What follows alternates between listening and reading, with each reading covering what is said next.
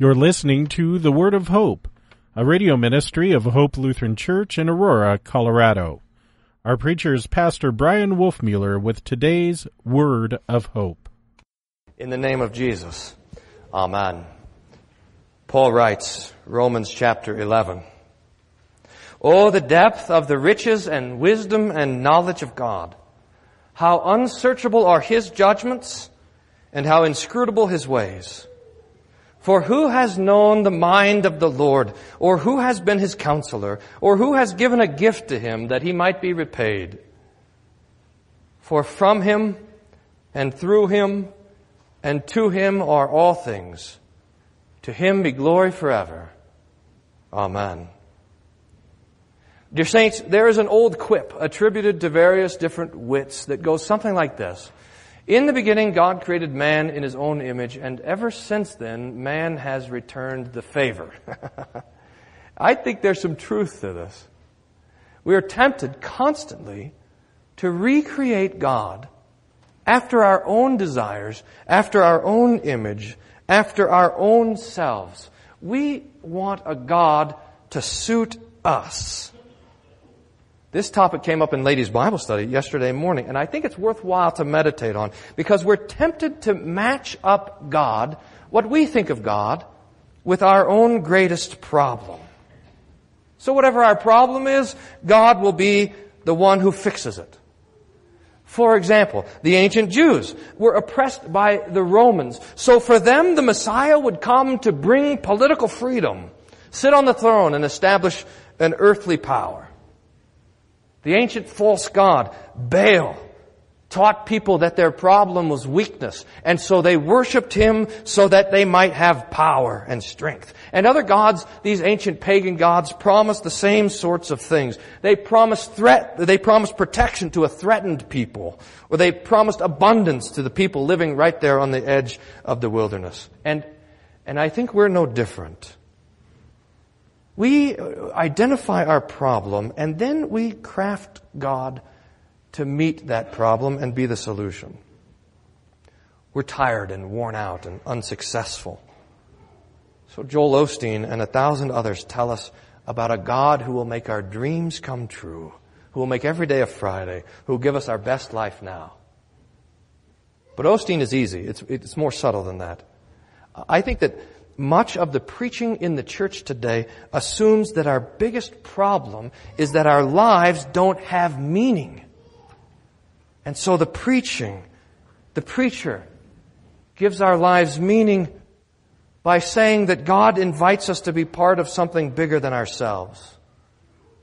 Or perhaps our problem is understood that we're alienated from one another or from creation or from God. And now it is preached the solution that we enter into a personal relationship with God. But these ideas, the idea that God gives us success, or that God gives uh, meaning and purpose to our life, or that we have a personal relationship with God, none of these things are taught in the scripture. In fact, the opposite things are taught in the Bible. Instead of promising us success, Jesus promises us trouble. In this world you will have trouble, says Jesus. But be of good cheer. I have overcome the world.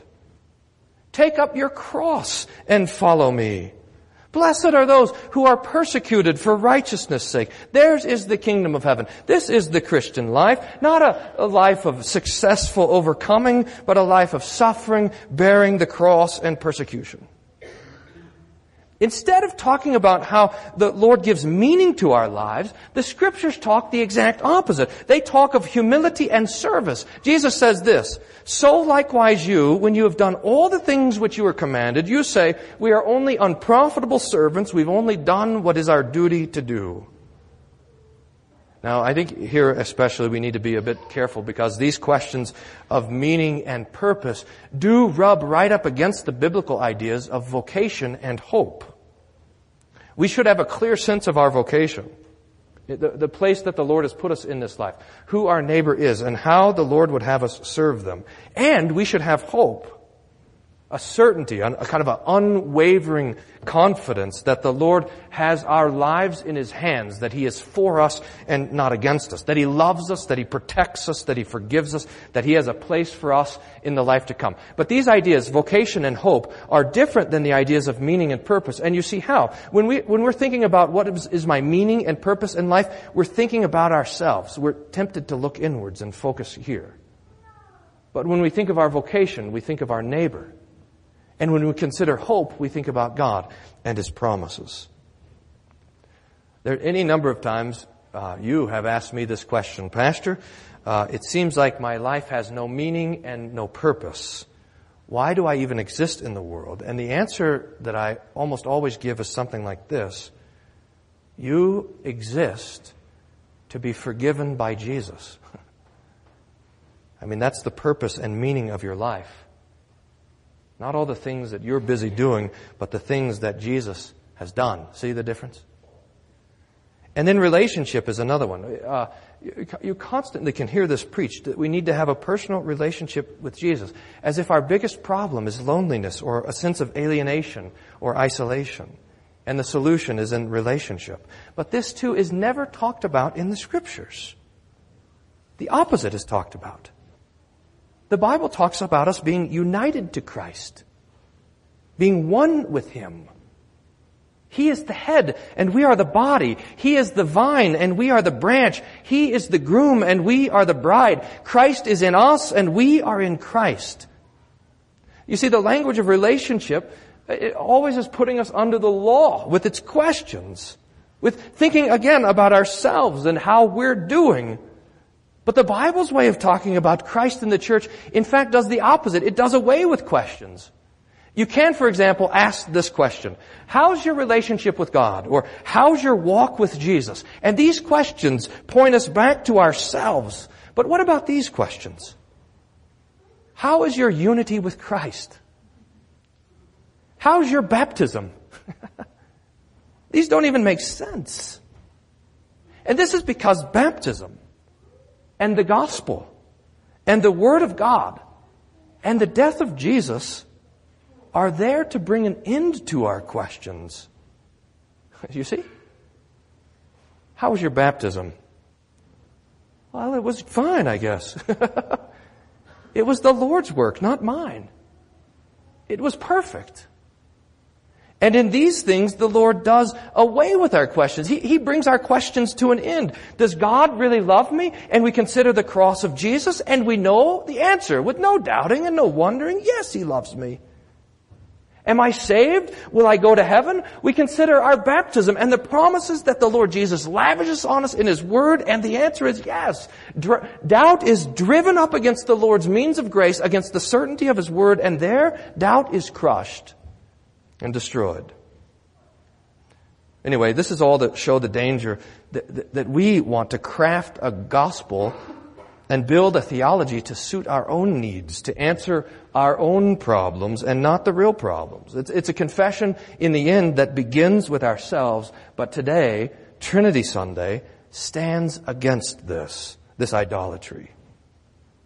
When we stand and confess the creed, the doctrine of the Holy Trinity, we're not describing God or understanding God, but confessing Him. We're saying this is what God has taught us about Himself, what He's revealed about Himself to us in the Scriptures. That there is one God, that the Father is God, the Son is God, the Holy Spirit is God, and that the Father, Son, and Holy Spirit are distinct persons, that God is eternally three in one. Do we comprehend this? No. Do we understand it? No. But do we believe it and confess it? Yes, because it is what God said. And more than believing and confessing, we rejoice in this truth. For this doctrine of the Holy Trinity is not some sort of theological abstraction. But it sits at the very core of the gospel, of the good news. For example, consider this. If God was only one person, existing in all eternity, how could he be love? Love needs another. Loving yourself is not really love at all, because love requires sacrifice and humility and service, conversation, putting the other above you, and so forth. If God is to be love, He must be more than one person. Do you see that? And this is the glorious truth of our confession, a, a glorious mystery to, to reflect on. the eternal and timeless love that exists between the Father and the Son and the Holy Spirit before the world was even created, stretching back when there was no time or anything else. And this love and our, our meditating on this love becomes even more astonishing when we consider the death of Jesus. If God was only one person, and all there was was God on the one hand and creation on the other, then when creation is full of sin, the only place for the wrath of God to go is on creation itself. There's no other place for it. But because God is three persons, Father, Son, and Holy Spirit, He can now suffer His own wrath.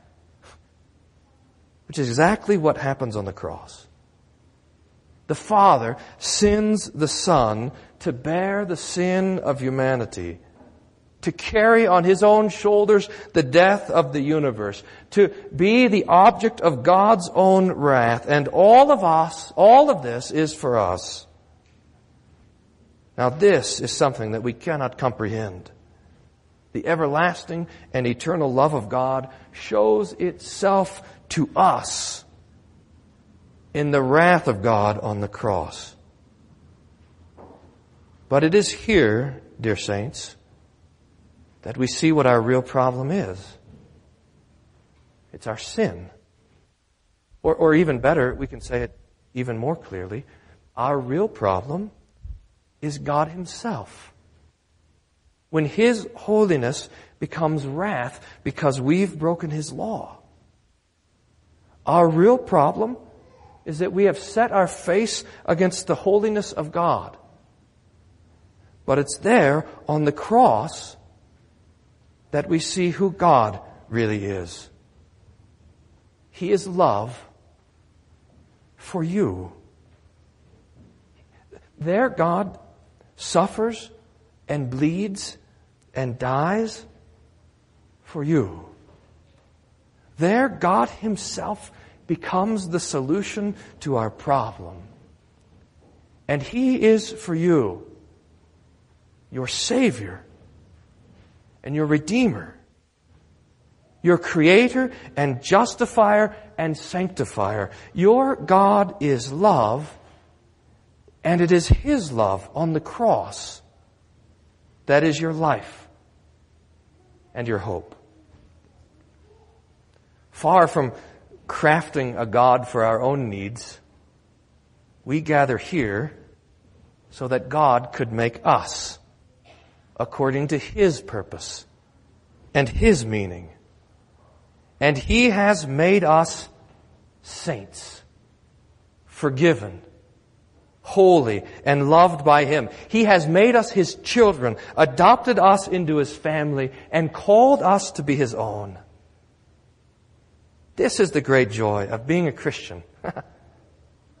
Not inventing a God that we think we need, but the Lord making Himself the Savior that we do need. And this is our joy.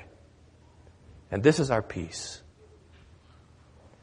Oh, the depth of the riches and wisdom and knowledge of God. How unsearchable are His judgments and how inscrutable His ways. For who has known the mind of the Lord, or who has been His counselor, or who has given Him a gift that He might be repaid? For, dear saints, from Him and through Him and to Him are all things. To Him be glory forever and ever. Amen. And the peace of God which passes all understanding. Guard your heart and mind through Jesus Christ our Lord. Amen.